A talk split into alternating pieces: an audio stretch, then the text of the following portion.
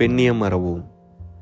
இந்த எபிசோட் நான் பேசுறதுக்கு முக்கியமான ரீசன் என்னோடய ஃப்ரெண்ட் ஒருத்தி தான்.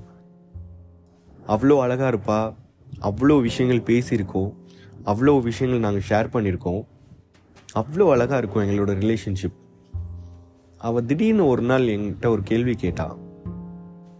அந்த கேள்வி இப்போ வரைக்கும் என்னை துரத்திக்கிட்டே இருக்கு. அந்த கேள்வி இப்போ வரைக்கும் என்னை யோசிக்க வச்சுக்கிட்டே இருக்கு. அந்த கேள்வி இப்போ வரைக்கும் எனக்கு கேட்டுக்கிட்டே இருக்கு.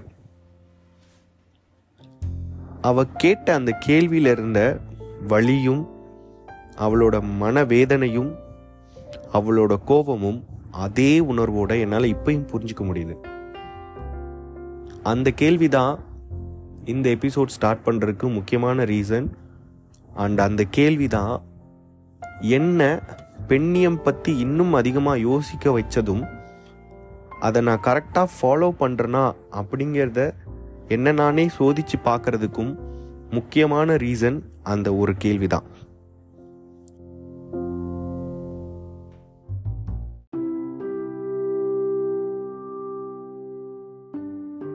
எவ்வளவு நாளாக நான் அனுபவித்த வலியும் வேதனையும் நேற்று எபிசோடில் நீங்கள் எல்லாரும் கேட்டிருப்பீங்க. என்னை பாதித்த அந்த கேள்வி இன்றைக்கும் என் காதில் கேட்டுக்கிட்டே இருக்கு. அவ கேட்ட கேள்வி என்னை பார்த்தா ப்ராஸ்டியூட் மாதிரி இருக்கா? இந்த கேள்விதான் எனக்கு மிகப்பெரிய திருப்பு முனையாக அமைஞ்சது. என்னை பாதித்த மிகப்பெரிய கேள்வியும் இதுதான். இன்னைக்கு அவ ஏன் இந்த கேள்வி கேட்டா அப்படிங்கிற விஷயம் உங்களை எல்லாரையும் யோசிக்க வைக்கட்டும்.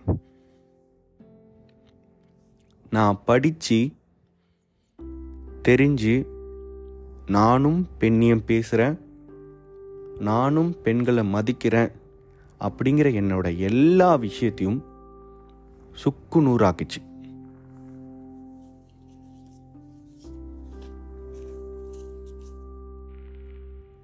பெண்ணியம் அப்படின்னா ஒரு பெண்ணை தாழ்வா நடத்துறதுலேருந்து அவளுக்கான உரிமைகளையும் அவளுக்கான சுதந்திரத்தையும் சொல்லி கொடுத்து அவளை மீட்டெடுக்கிறது தான் பெண்ணியம் அப்படின்னு நான் நினச்சிட்டு இருந்தேன். ஆனால் அந்த பெண்ணோட மனசை யாரும் பார்க்குறதும் இல்லை, அவளோட உணர்வை புரிஞ்சுக்கிறதும் இல்லை, அவளோட ஆசைகளை தெரிஞ்சுக்கிறதும் இல்லை,